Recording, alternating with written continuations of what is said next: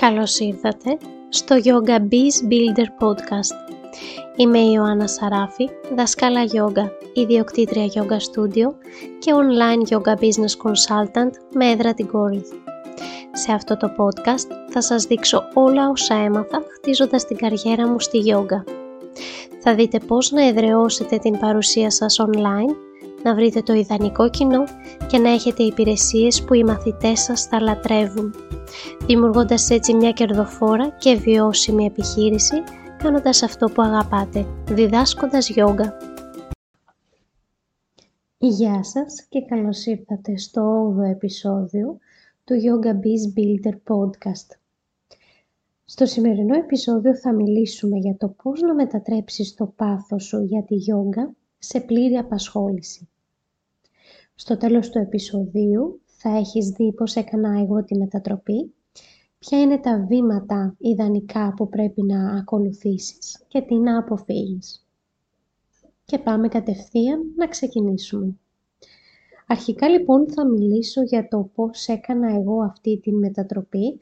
Ε, όπως γνωρίζετε ή αν δεν γνωρίζετε θα σας το πω τώρα ότι εγώ έχω κάνει ε, σπουδές στα ναυτιλιακά, διοίκηση στην ουσία ναυτιλιακών επιχειρήσεων.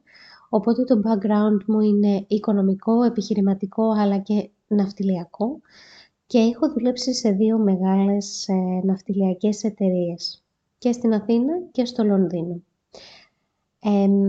οπότε ε, δουλεύοντας για περίπου 4,5 χρόνια σε μια πάρα πολύ απαιτητική εργασία σε ένα απαιτητικό περιβάλλον, γιατί πιστεύω ότι κανένα επάγγελμα από μόνο του δεν είναι απαιτητικό, αλλά είναι το περιβάλλον το οποίο ε, μας κάνει να νιώθουμε burnout.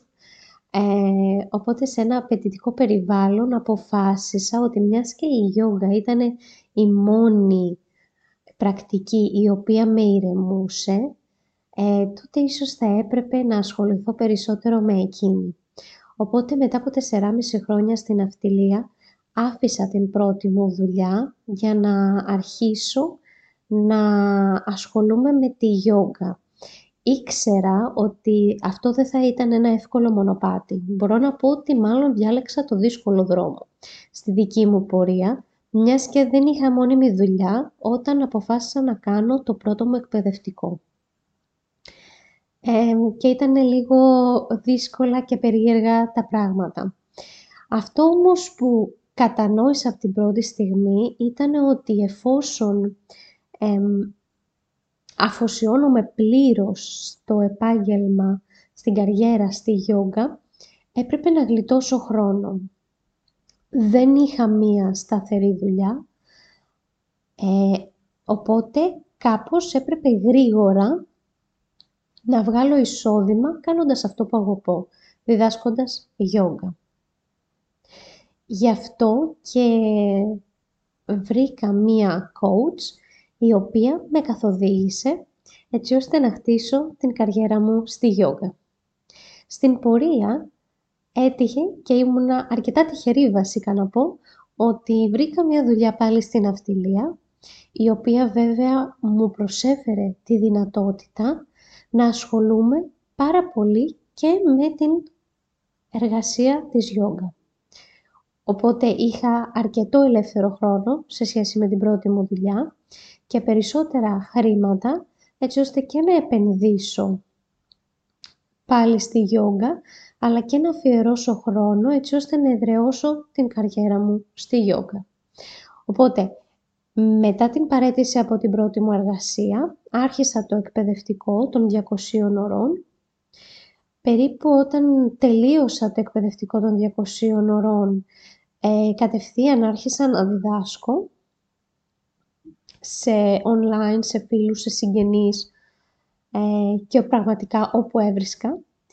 Και στην πορεία βρήκα και την δεύτερη μου εργασία στην αυτιλιακή, όπου κάθισα περίπου ένα χρόνο ε, και συνέχισα να διδάσκω και να εδραιώνω και την εργασία μου ως δασκάλα γιόγκα. Έπειτα από την δεύτερη μου εργασία, η οποία τελείωσε χωρίς τη θέλησή μου, αλλά μάλλον ήταν θέλημα Θεού, αποφάσισα να μην ασχοληθώ πια με την ε, ναυτιλία και μιας και είχα μετακομίσει ήδη εκτός πρωτεύουσας, ε, αποφάσισα ότι πλέον θα ασχοληθώ μόνο με τη γιόγκα, μόνο με τη διδασκαλία της γιόγκα. Αυτό ήταν λοιπόν ένα γενικό, μια, η, βασική, η βασική προσέγγιση που ακολούθησα εγώ. Ε, οπότε το, αυτό το μάθημα που πήρα είναι ότι αν θέλεις να κάνεις κάτι γρήγορα, πρέπει να βρεις κάποιον ο οποίος το έχει ήδη κάνει και θα σε καθοδηγήσει έτσι ώστε να μην χάνεις χρόνο με πράγματα που δεν ξέρεις αν θα δουλέψουν ή όχι και να πας κατευθείαν σε πράγματα τα οποία ξέρεις ότι θα δουλέψουν για να προχωρήσεις πιο γρήγορα και να φτάσεις τον στόχο σου πιο γρήγορα.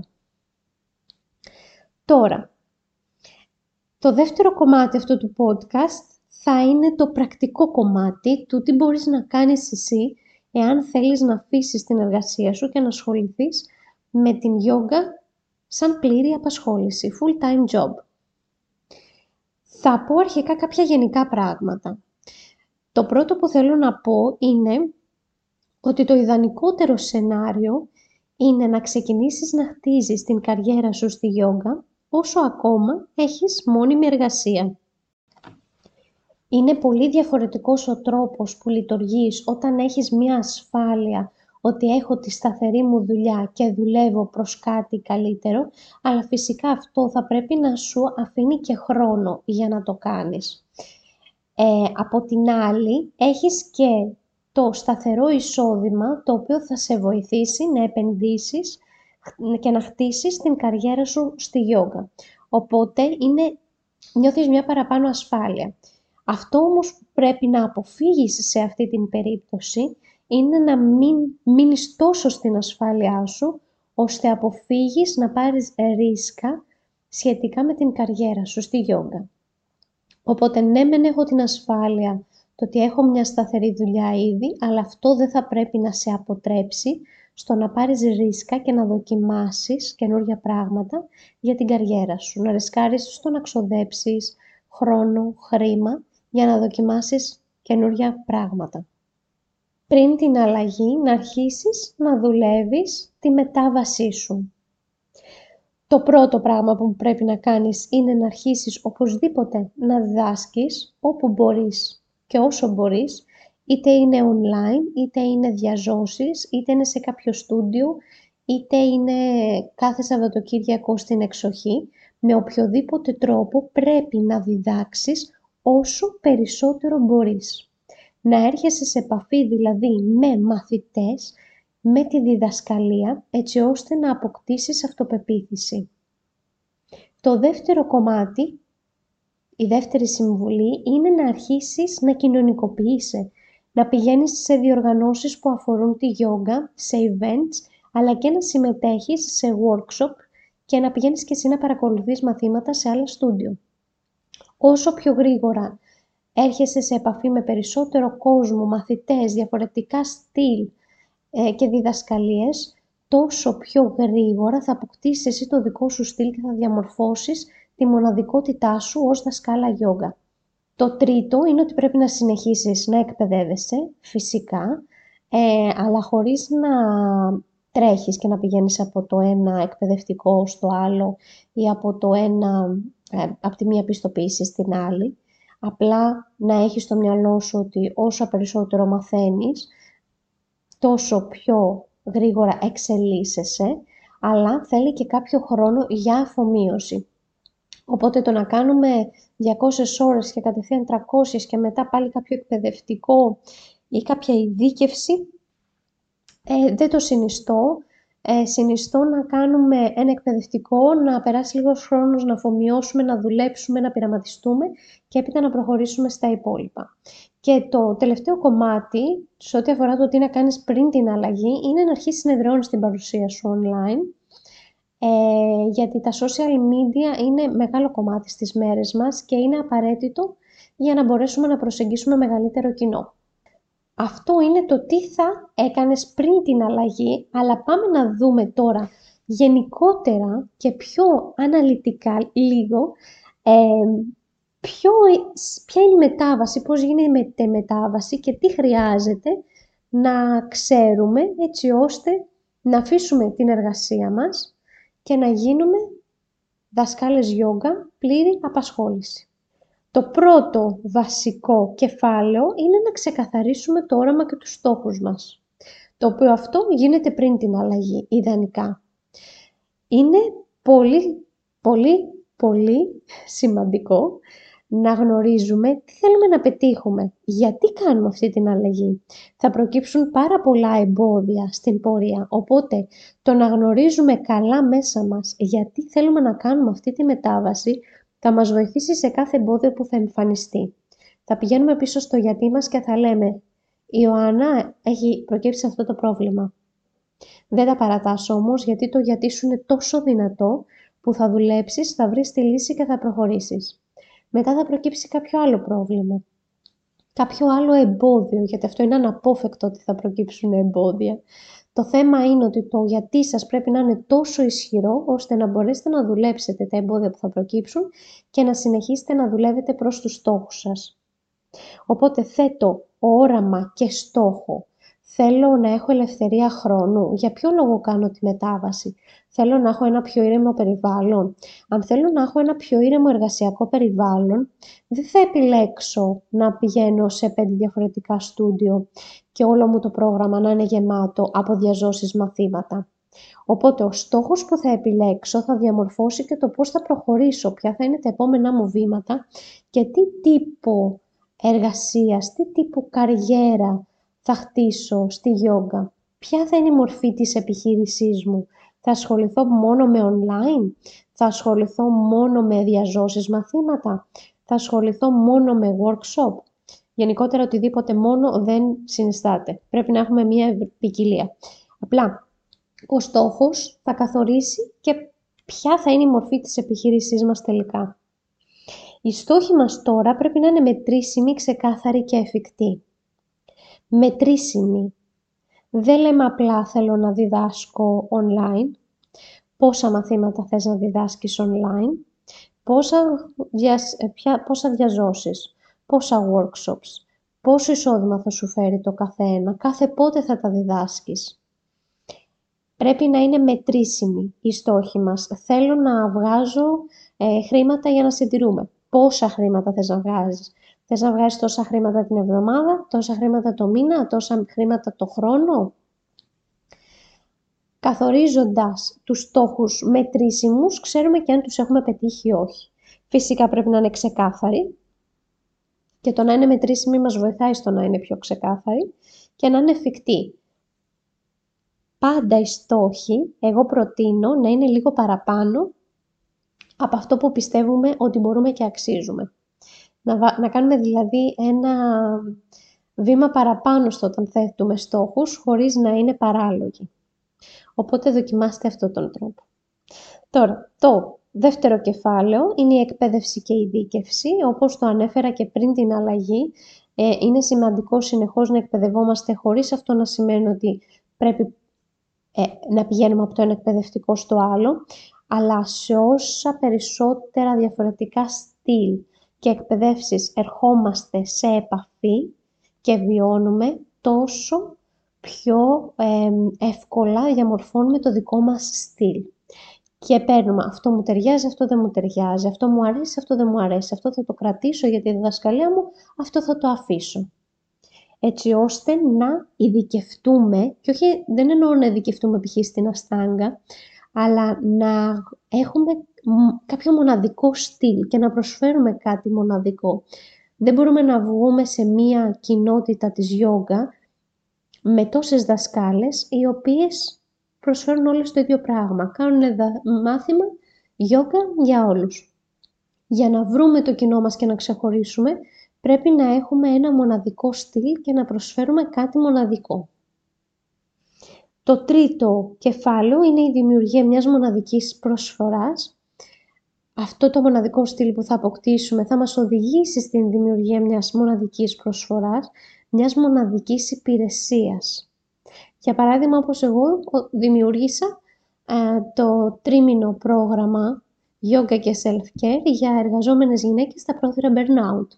Αυτό είναι κάτι το οποίο δεν υπάρχει πουθενά αλλού. Το πώς μέσα σε τρεις μήνες θα χτίσεις μία ρουτίνα που θα βάζεις τον εαυτό σου σε προτεραιότητα με πρακτικές γιόγκα, διαλογισμού, αναπνοών και να χτίσεις μία ρουτίνα η οποία θα εξυπηρετεί εσένα και την καθημερινότητά σου έτσι ώστε να μπορείς να ανταποκριθείς στη γρήγορη καθημερινότητα. Είναι μία μοναδική υπηρεσία. Το τέταρτο κεφάλαιο, το οποίο πολλές φορές, όχι μόνο ως δασκάλες γιόγκα, αλλά γενικότερα νομίζω σαν Έλληνες, δεν το έχουμε πάρα πολύ στο μυαλό μας, είναι ότι η καριέρα μας στη γιόγκα είναι μια επιχείρηση. Είναι σαν να ανοίγουμε μια επιχείρηση. Είτε έχει φυσικό χώρο, είτε δεν έχει. Είναι σαν να έχουμε μια επιχείρηση και πρέπει να την αντιμετωπίζουμε ως τέτοια. Δεν γίνεται να ξεκινάμε και να λέμε «έλα μωρέ, εντάξει, θα βρεθεί ο τρόπος» κτλ.